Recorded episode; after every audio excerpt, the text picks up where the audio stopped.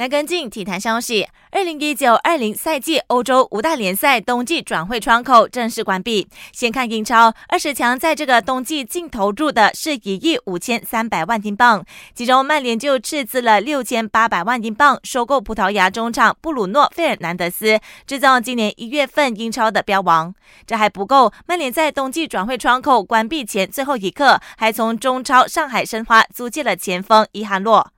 同城死敌曼城没有引进任何球员，不过就将队内四名球员送出去，包括把后卫安赫利诺租借到德甲莱比锡。阿森纳一口气租借马里和瑟德里克这两名后卫。莱斯特城宣布先租后买，签下狼队后卫瑞恩本内特到本赛季结束。在西甲转会市场上，整体算是风平浪静，没有什么重磅引援。其中，皇马花费三千万欧元签下的巴西妖人雷尼尔是这个冬季西甲转会标王。效力大连人的中超名将卡拉斯科以租借身份压哨回到了马竞。